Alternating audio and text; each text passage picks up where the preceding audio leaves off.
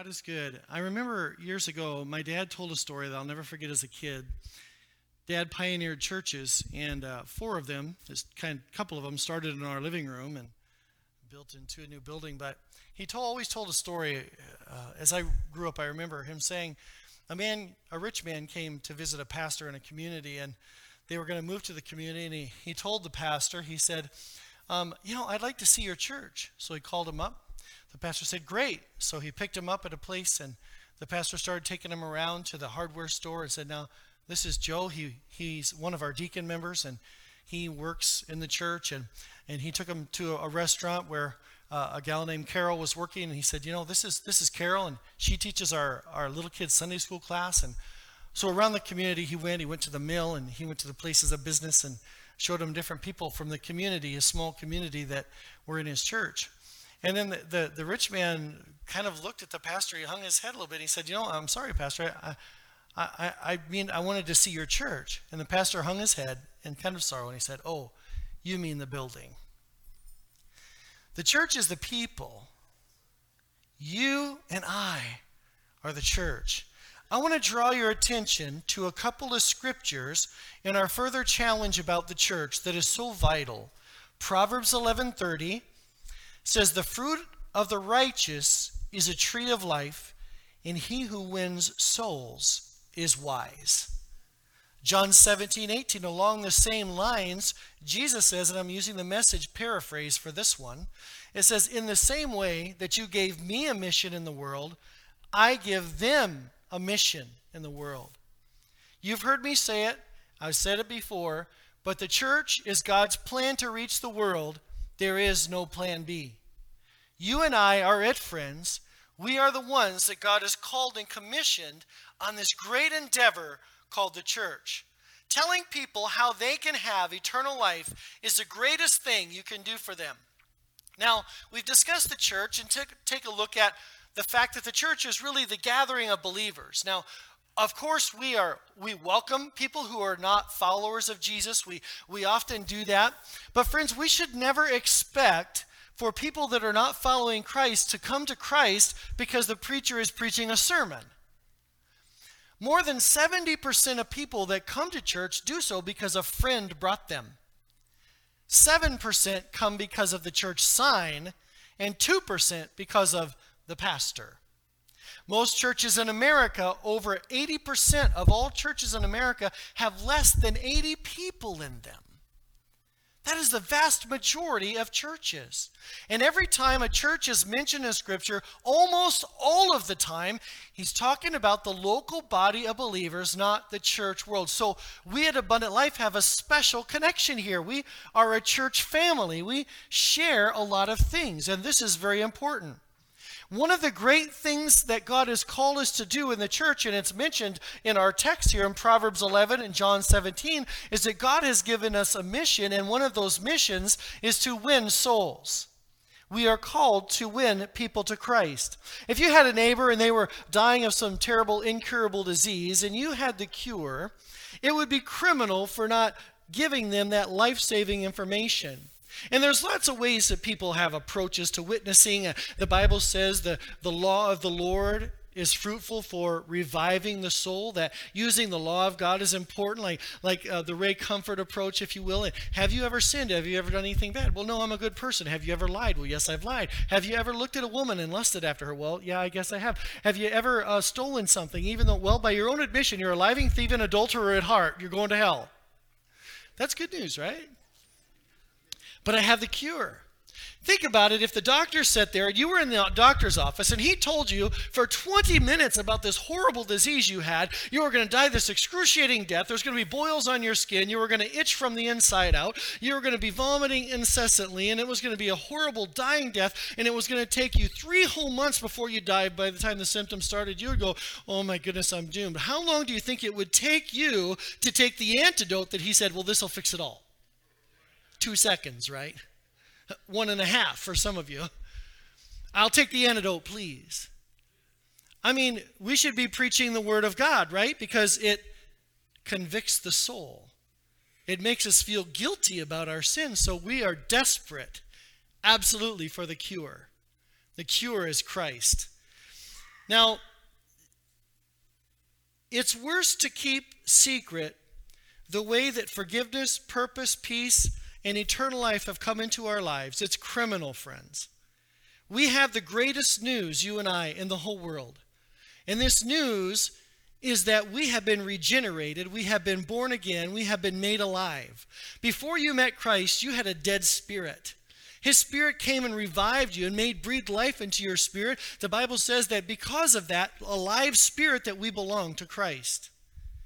As Christians, we should not be afraid of telling people about Christ in this world. This is one of our greatest parts of the mission that we have as believers.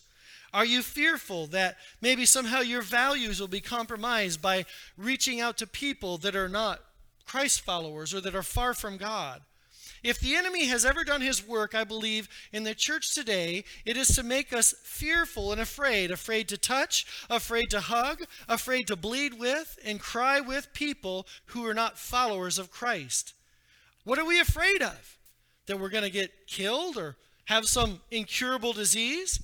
There's a higher percentage of you rotting from the inside out from bad food poisoning in America than there is for someone hurting you because you told them about Jesus. There's a higher percentage of you ha- that will die in a train crash than any one of us in this room will ever be hurt by telling someone about faith in Christ. This is just the facts, friends. We shouldn't be afraid. And we shouldn't be afraid of rejection either. We should be bold. I know all of you have boldness. Some of you men sitting here are sitting beside beautiful women. And the reason that you are is because you were bold enough to take that first step. You were bold enough to inquire, what is she about? Who is this person? I want to get to know her a little better. And so over time, you got up the guts and you said, you know what? Would you like to go out sometime? Would you like to connect? Or whatever the process was. Maybe you had to ask her father. My oldest son did that. He went to the father. He said, May I take your daughter out for a date? And it was like, wow, that's bold, right? I remember Pam taking me to Corrine and Alvin's house, and I was mumbling through my words, and Alvin kept saying, Yes, Larry? What do you want to say? Yes, Larry. He was just teasing me, and I was having the hardest time getting the words out. Anyway, some of you are bold, though. I know that some of you have faced great family tragedies and you have survived. Some of you have gone through tremendous illnesses. Some of you have gone through difficult marriage situations and you have survived. I know many of you are bold. You've been to war. Some of you have seen battle even on the battlefield. Many of you have been in terrifying situations where I know I've heard you talk about it, where you didn't know if, the, if there was going to be a missile strike or a um, you know, improvised uh, IED that would just you know, hurt you in some way when you're on the battlefield. We live in a military community and it's that way. So I know that courage has been there. I know that it has brought boldness because you've had courage. And if you can face that situation, if you can face the enemy on the battlefield trying to kill you, if you can face uh, uh, your sweetheart's father and asking her for a date, I'm certain that you can tell someone about faith in Christ. The Bible simply says, for those who believe in the Lord Jesus and that God raised him from the dead will be saved.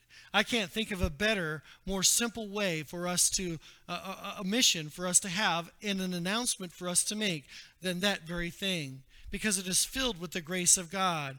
I got to tell you, I think Jesus said in Matthew chapter 10, 28, he says, Don't fear the ones who can kill the body, and we're going to quote this scripture again later, but fear him who has power to cast both body and soul into hell. Him should you fear. I think that brings it to another level.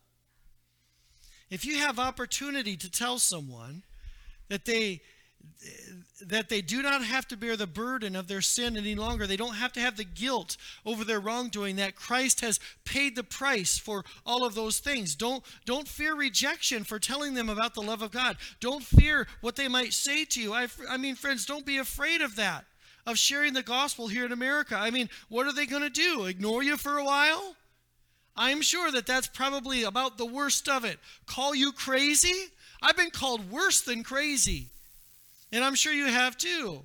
Now, they might shoot you in Saudi Arabia or Pakistan for saying something like that, but not here. We have this privilege. And if you're tempted to fear rejection for any reason, consider Jesus' rejection. Consider Paul. He was rejected too, all of the early disciples. You see, the work of telling is considered real foolishness to the world. Look at Paul's words in 1 Corinthians chapter 1, verse 20. The Bible says, So where you can find so where can you find someone truly wise, truly educated, truly intelligent in this day and age? Hasn't God exposed it all as pretentious nonsense? Since the world, in all its fancy wisdom, never had a clue when it came to knowing God, God, in His wisdom, took delight in using what the world considered dumb, preaching of all things, to bring those who trusted Him in the way of salvation. I'm so glad I'm considered dumb for the sake of the gospel. I'll be a fool for you, Jesus. Remember, how many remember that song? from years ago, Dallas Holm. I'll be a fool for you, Jesus. That's just what I'll be. Stranger in love with God above. That's all right with me. I forget the rest of it anyway. Anyway, that's what it is. I am so glad that God chose this because, to be honest, there are a lot of people in this room that are smarter than me. I understand my place in this world. I'm not here to make anybody happy through eloquent speech or that I'm so gifted or like that. There's people that can remember more stuff than I could ever learn in five minutes. You know, they could, a whole lifetime, they can bottle into just a short thing. They, they've got it, right? And I, am just amazed by that. I'm amazed by the talents and gifts of other people. So I am glad that there was a role in this world that God could put me in, right? Come on, this is for all of us.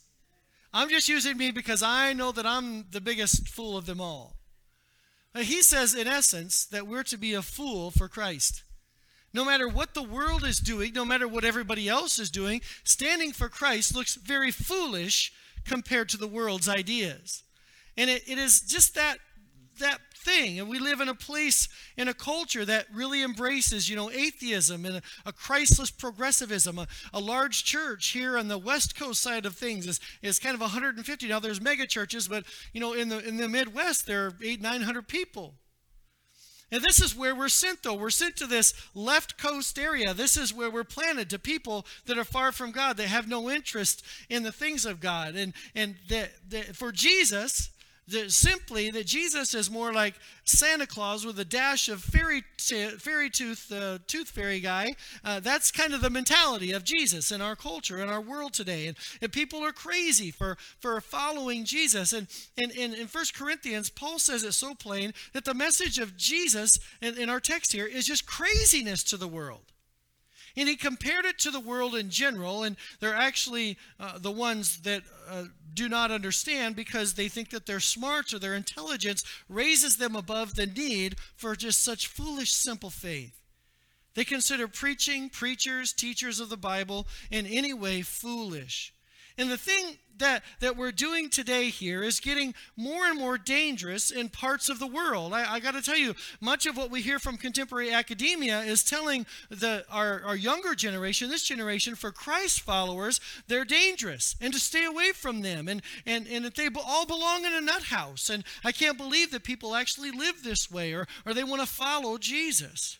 But you know what? They're wrong. I want to tell you that right up front. They're absolutely wrong. Preaching and telling people about Jesus and what God has done, chosen to confound them, to puzzle them, is what God has chosen. And, and look at the promise in verse 21 of this text. It says, God will use what seems foolish to make them ponder their position, to confound the wise, to make them think about their philosophies in comparison to what is true. So if you're called foolish, if you are made out to be the fool, rejoice. Be happy. It, it, may, I don't care if it doesn't make sense in the world. I'm unconcerned about what people might think of me. And, and, and that is really important, I think, for a Christ follower. Boldness requires that. And I'm more concerned about God's opinion, and we should too, than what anybody else is going to think. Come on. Those of you NRA people, I would rather be judged by 12 than carried by 6. Come on. All right. Well, I had to get that in there somewhere. The work of telling begins, though, with prayer, doesn't it? I mean, we just don't all of a sudden say, I'm going to be bold, and we run out there and be bold. We have to get the power first. The scripture tells us in Acts that they were given power. And because God filled them with the Spirit, that power, redirected, caused them to be witnesses boldly. They had no fear whatsoever. And we know uh, most of them were, were martyred for their faith, for following Jesus. They were considered crazy. Christians was a, sl- was a derogatory term used for the early church. It wasn't something to be proud of. The work of telling begins with prayer. If our prayer closet doesn't produce the work of the mission, come on, friends in Abundant Life and leaders and everybody that you that know me, I, I want us to get this whole thing. The first week I talked about where I came from and my story, and it's online, and, and you can go back there. And the, the next week we talked about the significance of the calling of the church. And, and this week we're talking about one of the great missions of the church, and that is being sent, that we are sent to where we're going. The whole world is coming out of the closet. Christians should too. If everybody else can be bold about what they're saying, and, and Antifa can storm the streets, and all kinds of people can wave rainbow flags that God designed because as a promise to the world that He would never destroy the earth by water again, if they can be that bold, then why can't Christians talk about Jesus openly and freely and, and just be proud of who you are in Christ because Christ has made us free? We're followers of Jesus. If you haven't been caught, if you haven't caught on, excuse me, on being trying to keep everyone um, in a group in prayer here or at church, I hope you do catch on. Uh, we have been trying incessantly for six months to get all of you engaged in a small group or in prayer meeting. I mean, every single one of you. Hope my greatest hope is not that our programs at the church wouldn't flourish, I want them to, but that the first priority for everybody in church would be to be in a small group and in a prayer meeting. And, and, and this has failed um, because there's about 10% of the attended group of church that actually attend a home group a Wednesday night or a prayer meeting. And maybe you've maybe you've never done it before. Maybe you think, well, I'm too old to change because I used to do those things and now I'm too old, so I'm not going to do them anymore. That might be the case. I don't know if that's you. Uh, maybe we should all feel ashamed. Um, some of us used to come, but we gave up because it's maybe it's not fancy enough, or the leader is too boring, or or and if it were me, I'll give you that. That's for sure. But maybe you've been busy. I don't know. Maybe you've been at war. I have no idea. Uh, uh, maybe you've uh, come on now. Say ouch or something. The church is God's plan to reach the world. And, and if we don't get together, if we don't pray, if we're not seeking God, if, if we're not being the church, and, and, and we come to Sunday morning, I'm not talking about church as usual in America. Church as usual in America is come to church on Sunday morning, hear a fluffy sermon and a good band, go home and feel happy. The church, I believe, what God really wants it to be is to be connected. If you are not connected, friends, if if you don't have relationships and fellowship and friendship, if you haven't been in, we've been doing these books, you know, and we've, we've been, we brought, and everybody took one and we got over a hundred, I don't know how many books, we, and, and everybody's like, yeah, yeah, and then they're just fade off and we fall away and, and we go the next step. I'm telling you, I'm just saying the plan for the church right now, God's idea is that the church is together. Now, if you if you're feeling a little sting this morning, I want to let you know always that I love you and I'm not I'm not here to, to, to hurt anybody. But the church, this has got to be the priority for moving forward. we've organized Pat, uh, Pastor Pete, Pastor Josh, and I have gotten together and we said, what is the priority for the church? The priority that Jesus says in the Bible is to make disciples. And so, as we went through the process of that, we thought, well, what can we do? So, we developed a curriculum that we would all go through, a, and, and we had 10% of the people really participating. And I'm like, God, if you want that, then you're going to have to send in new people that will get energized about this. Help us old crusty rusties to get off our rear ends and actually get engaged. Let us be a part of the church. Don't let it just come to Sunday morning just because we're discouraged and need a little lifted up music from Shane's guitar solo. And we walk away and we go, oh, well, that was really fun. Pastor had three points in a poem. Let us engage. Do you bleed with somebody that's hurting in this place? Are you feeling their pain? Are, is your own faults and your own hurts being shared in a, in a group in such a way that they can pray for you, encourage you, and lift you up and give you counsel? Are you the church? If you are and I am, then we start with those groups. We start in prayer. We pray together. There are not many Christians in our area. The Puget Sound is Pierce County was the lowest church attended county in all of the United States for the longest time. It's been surpassed by some county in Alaska now, but we're number two. Praise God. There's no more than 8%, 8% of Christians in the whole Puget Sound area. This is the most unchurched place, one of them in all of America. There are less than, I don't know how, you have less than a person, but there is less than one out of 200 people in all of our area that will go to church today. Anywhere. Less than one out of 200 in the whole area. That's about as good as any good communist country, right? So we are sent to a place. And the stuff that we've developed and given through abundant life hasn't been just of the approach that will not reach our culture.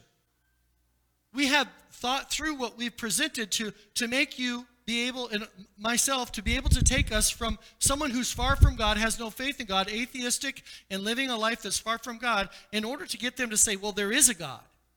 That's the first chapter. I'm discovering now that because of all of this, that there is a God. And then secondly, that that God, that creator, identifies with the Bible. Then the next chapter is that we increase, we take it through the validity of the Bible, the scriptures, and how we came to know the scriptures. And then what it means that man has fallen and salvation and so on, all the way through spiritual gifts, right? These are the things that we need, you and I need as tools to be able to put in our toolbox to reach this generation, this First Corinthians one that's highly educated, very, you know, they think things through, they're very analytical, but they're far from God. Matthew chapter 9, verse 37 says, Then he said to his disciples, The harvest is plentiful, but the laborers are few. Therefore, pray earnestly to the Lord of the harvest to send out laborers into his harvest. Notice what Jesus doesn't say here. Interestingly, he doesn't say to pray for unsaved people. Now, we find that elsewhere. But the focus of this prayer, this focus, is to the church for its mission. This is something I think we need to understand. God is the Lord of the harvest, the Bible says. I think to understand this is that God is sending, that we are the harvesters, and Jesus tells us to pray for more laborers, more people in His church. Come on now. The priority of prayer is for the church. The priority of the prayer is for the health of the, the, the leadership of the church, for the people of the church, for the unity of the church, for the, for the pastors of the church, for, for the people that are serving in ministries in the church, for the church, its health, its mission. That's the priority of the prayer that Jesus tells the leaders and the people of his day for the church. This is what I want you to do for the church. I want you to pray that God would put more people in my house. Why? What does he say? That Jesus says, that my house may be filled. So that some guy can have a great television ministry with golden uh, lion statues behind him. You know, slick hair, and you know me, right? There's no way. But that we would just be the church. Pray for laborers, he says. Win the lost at any cost. That's the message of Jesus. This is the priority of prayer. Remember that song? There was a song by that years ago. I remember, when the lost at any cost, go out and win, rescue from sin. Day's almost done, low sinks the sun. Souls are crying, men are dying, win the lost at any cost. It was a hymn, I think. What a message. Souls are crying, men are dying. This is the gravity of what we face. What is the primary mission of the church? To make disciples, right? To make fully devoted followers of Jesus. And the power to do that begins with prayer. Do you attend our prayer gatherings? Why not? Sundays at 9 a.m., are you here? First Sunday nights of every month, 6 p.m. Wednesdays at 6 p.m. Are you on the prayer page at church where we share the needs of the church? And many people pray. I'm not saying that there aren't people praying, don't get me wrong. But are you engaged in that prayer life of the church? This is the fundamental starting point of the church. We're called to share Christ with people. God is the only one who saves them. You see, I think the message of Jesus, when he's talking here, he says, I want you to pray for more laborers in the harvest field, is because God's already doing the work. You see, spirit filled people seeking God for more laborers should be one of the greatest priorities that we have. Now, being a disciple also means sharing Christ with lost people, and we understand this, right? People may not like what we have to say, or they may reject it, and we can share it in love, and they may turn us off, and we know when to back off. We don't want to be pushy because we don't want them to resent the word, right? We're not out of the street corner beating them up with a Bible over the head when they walk past. That would hurt, right? Some might change the subject, and that's okay. Our job is not to shove it down their throat or convert them. We don't convert anybody. Or we think that, that maybe that's the case. Get them saved, get them baptized in the Holy Spirit, get them serving on the deacon board all in one Sunday. Right? They're going to be teaching Sunday school and leading a small group the Monday after. We're going to get right to it here. We're called to the harvest. Look what Jesus says in Acts 4:12. Jesus is the only one who can save people. I'm going to say something that may seem interesting. God is the one who prepares the heart of people to come to Christ to be saved. Now, I know that you and I have a part in that. Obviously, we share faith with people, and, and those words make them think. And just because we love them, they can send something different. I believe that. But it is the Holy Spirit that draws people to believing in Jesus. No one comes to the Father unless the Spirit of God draws them. And I want us to hear this carefully. I believe our biggest part in praying for laborers is key. That's really important. Because the laborers are disciples carrying the message for the Lord of the harvest. I remember the Holy Spirit transporting Philip to the Ethiopian eunuch. Now, the Ethiopian eunuch is sitting there, he's reading Isaiah, and he says, he's trying to think through this. He's really interested, right? He's trying to figure out what this means the Messiah hadn't really translated in his mind. All that had happened in Jerusalem was a busy thing. And, and Philip, he's taken and he's transported to the Ethiopian eunuch. God has already prepared the heart of this guy. God has already set him up for Philip to walk right in to where finally the guy says, Well, here's some water. Just baptize me, right? I'm ready now. We need to pray, I think, that God would give all of us divine appointments. This is the work of the laborers, right? God, give us divine appointments. Send me to a person whose hearts you're prepared already. Sometimes I think we think it's too much work, it's too hard, and they have to be all this elaborate convince. Some people do, they need convincing. And we plant the seeds, don't get me wrong, but it is the Lord who saves people, isn't it? Now, the word does come through us, it is a work of God, brings conviction and all that, but it is the Holy Spirit that draws people to salvation. Now, hear this. Since God calls us to pray for laborers in the harvest field, and we're called to do the work in the harvest field, we've got to conclude that God is doing the work in the hearts of the people. This is why the church is so important and our mission is significant. The church produces laborers. We come here and our faith is encouraged, our mission is handed to us, and, and we get our marching orders and the supplies we need all the things that God has put in our hands, His, His Word. How many of you know how to effectively make someone understand that there is a Creator? How many of you can make the argument of the DNA? How many of you can make the cosmological arguments that are so vital for this generation? How many of you can make any apologetic argument for the existence of God whatsoever that will be a compelling factor for someone in their life? How many of you can bridge the facts from creator of the universe and connect it to the God of the Bible? And how many of us can connect the God of the Bible to the revelation through Jesus Christ? All of those things are vital. If we are to engage the culture, we have to know what we're talking about. This is the job of the laborers to be prayed up, studied up, and ready. How many of us can walk them down the Romans road? How many of us can say John 3:23? 1 uh, John 3 2. How many of us can say Romans 10, 9 and 10? How many of us can lead people in the simpleness of salvation? Do you know that you're far from God? I tell you what, there's been so many times I've been at lunch with other contractors or builders or architects or whatever, uh, job coordinators, supervisors, and I've sat there, and as we have lunch, I say, Do you mind if I pray? Every time they say, I don't mind at all even if they're far from God. So I'll pray and I'll say, Lord, bless our food and bless Mark or Joe or whatever, Jim, uh, bless them in their work today. Help us to get a lot accomplished. And thank you for providing this food. That opens a lot of doors. Just that simple connection. And there's a lot of ways that you do that, right? We are in the world. We're not of the world, but we are in this world.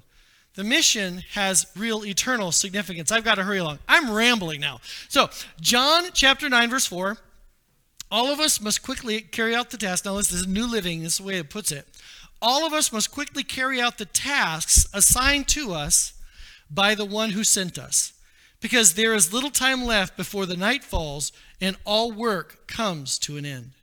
Notice it says work to where all work comes to an end not salvation uh, not, not the workers but when all work comes to an end Con- there's countries that are closed to the gospel we can't get in there the work has ended just last year i think it was a year or the year before when russia closed its doors to all missionaries we're going to stop this. They're, they're, they're tired of the message of freedom and hope through, that there is through Christ. That's how America was born, right? On, man. That's good stuff. Our places of employment, some of you, through rules on speech or engrafting policies that are trying to limit your speech and what you can say about Christ. The gravity, though, of our situation is eternity. If you believe the Bible is the Word of God and, and that is true, then we know that everyone will be judged. And there are several things we're going to be judged for. Number one, we're going to be judged for the stupid stuff we say.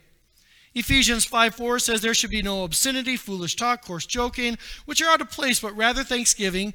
For of this you can be sure no immoral, impure, greedy person, such a man as an idolater, has any inheritance in the kingdom of Christ and of God. Let no man deceive you with empty words, because of such things God's wrath, because of the words, God's wrath comes on those who are disobedient. Therefore, do not be partners with them. Stupid stuff. I know nobody ever has obscenity or foolish talk or coarse joking, right?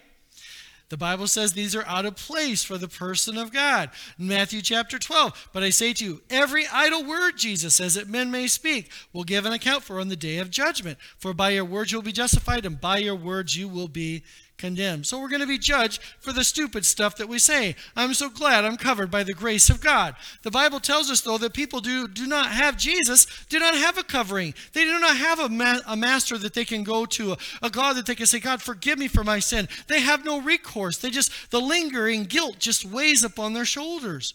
We're also going to be judged, the world will be judged for the sins we think that we're hiding.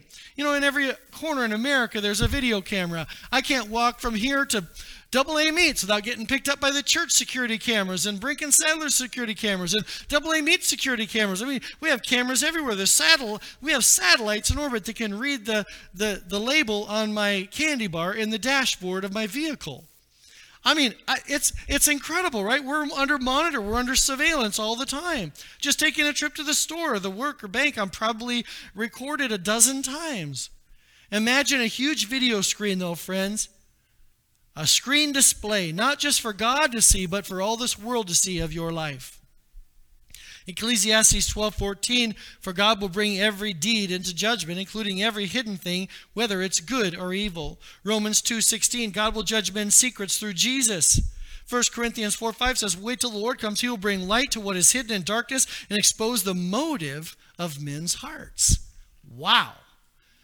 God's going to reveal the motives of my heart. 2 Corinthians 5.10 says, We must all appear before the judgment seat of Christ, that we may receive what is due to him for the things done in the body, whether good or bad. We can't hide. People can't, uh, what we say or think, how we treat others, our secret sins. We're judged also. We're going to be judged by the sinful desires we feed. Jude 18, 19 says, In the last times will be scoffers, follow their own ungodly desires.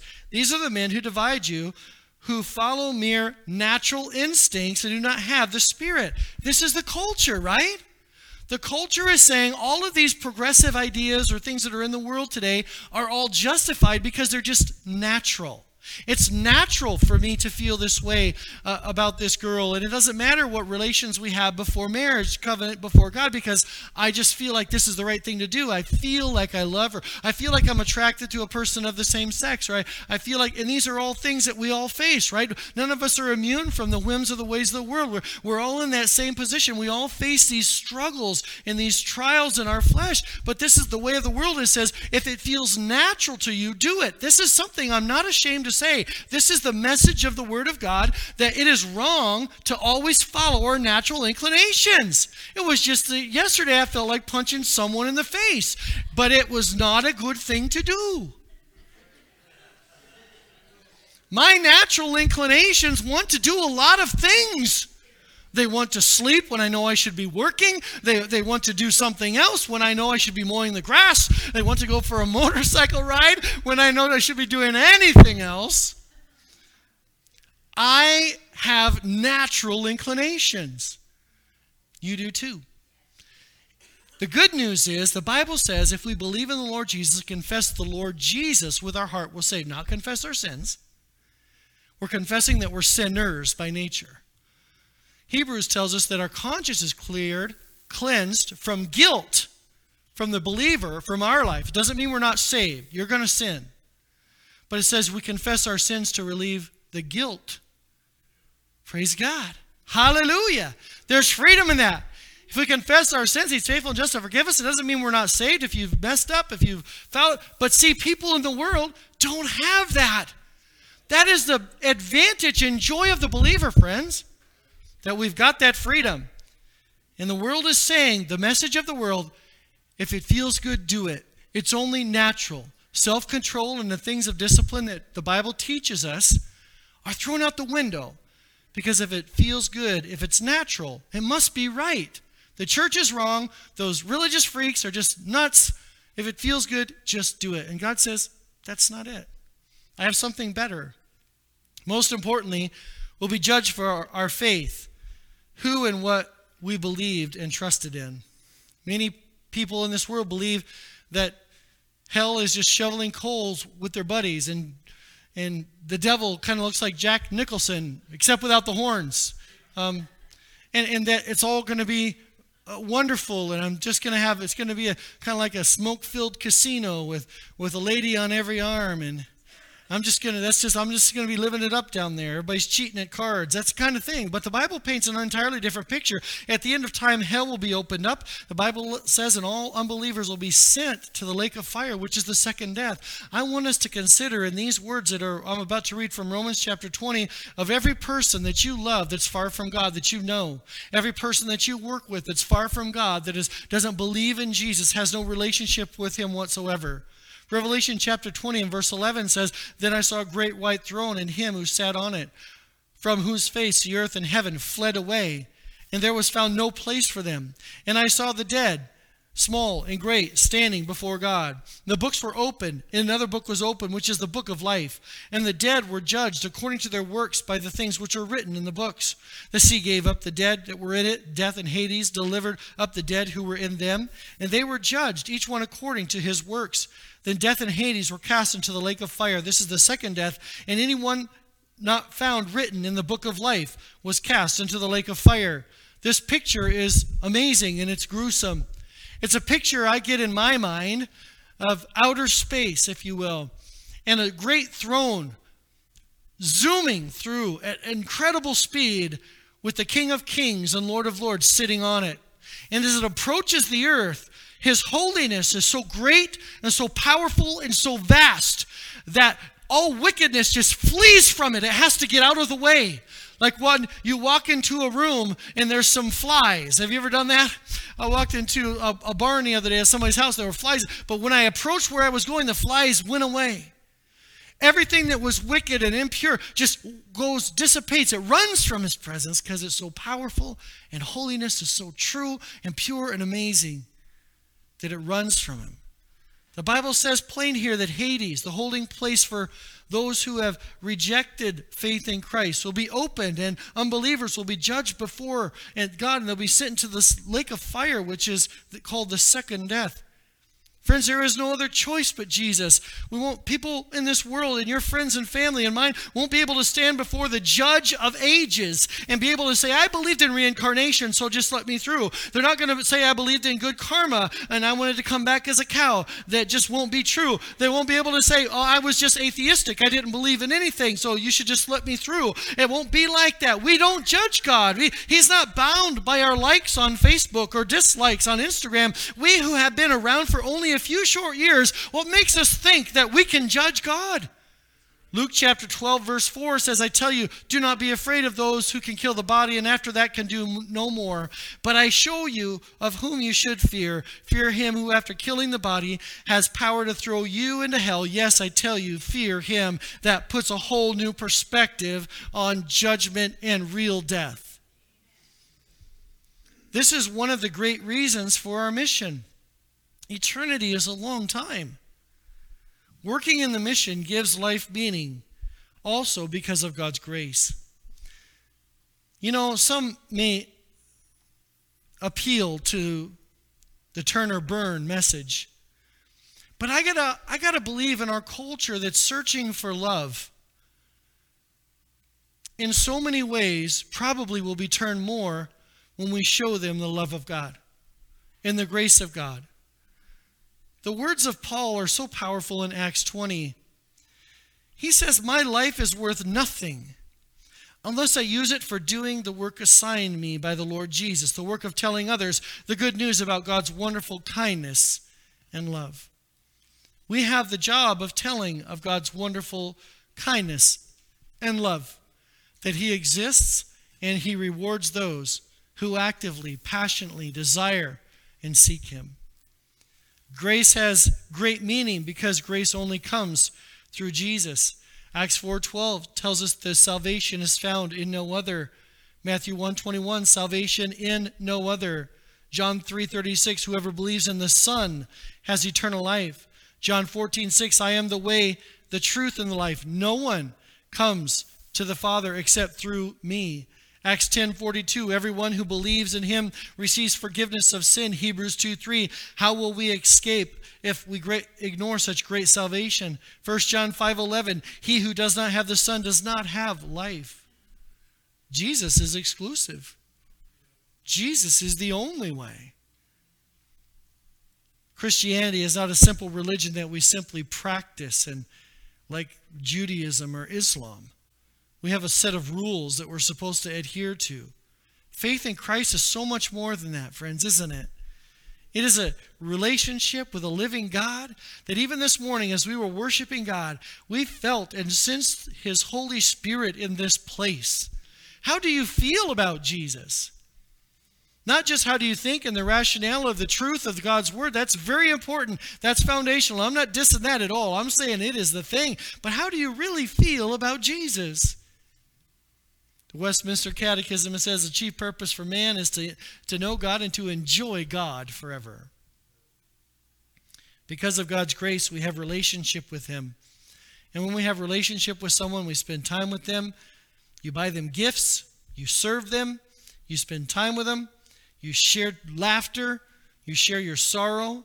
And this is the reason that more, I believe, that we find in the parables more than half of the illustrations are that the church, half of the church is left behind because they haven't got relationship with Jesus.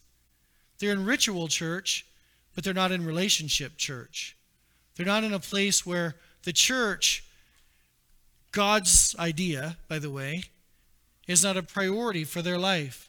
They're not connected in a group. They're not in a prayer meeting. They're not further engaged. Grace gives meaning because of love. You know, Luke chapter 36, 47, do I have this? Whoever is forgiven a little loves little. Now you know this parable, right?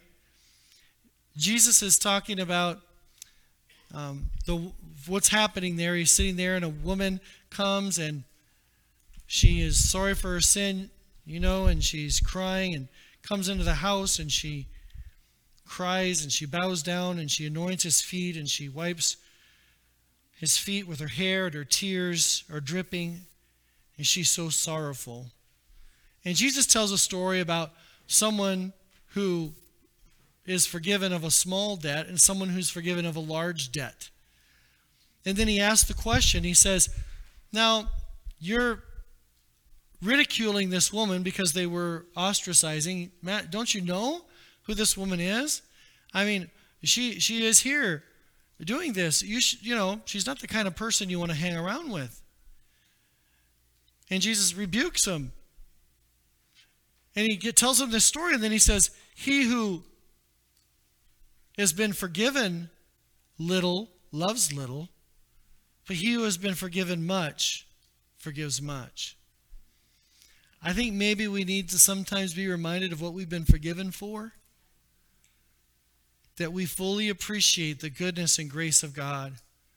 Man, if that doesn't energize our witness and make us bold as the church, as the mission of God's church. One of the things I was going to do this morning, and you all have been, if you're on the prayer page, you know Aaron Kelly has been down and out. He's had uh, some uh, kidney stone issues, and uh, so we're praying for him. But he just returned from Africa and uh, Malawi, and he was going to share with us some pictures and things of his trip and what they did. And when he came in this week to talk to me uh, early in the week, before he, before all this happened to him, um, the excitement in his, you know, conversation and the, the passion that was there because of the work that, that was accomplished. Well, he was there installing solar panels on an AIDS orphanage in Malawi. I mean, and he's talking about because he's an electrician. He knows he's a really smart guy, and and um, he was so enthused. I, I think that we need to have that kind of enthusiasm all the time. 190 million people estimated in America have no relationship with God. That makes America the third largest mission field in the world, next to China and India. Have you ever thought about that? Just because we have so much freedom here doesn't mean that everybody that you know knows Jesus. And we need to tell them. Amen?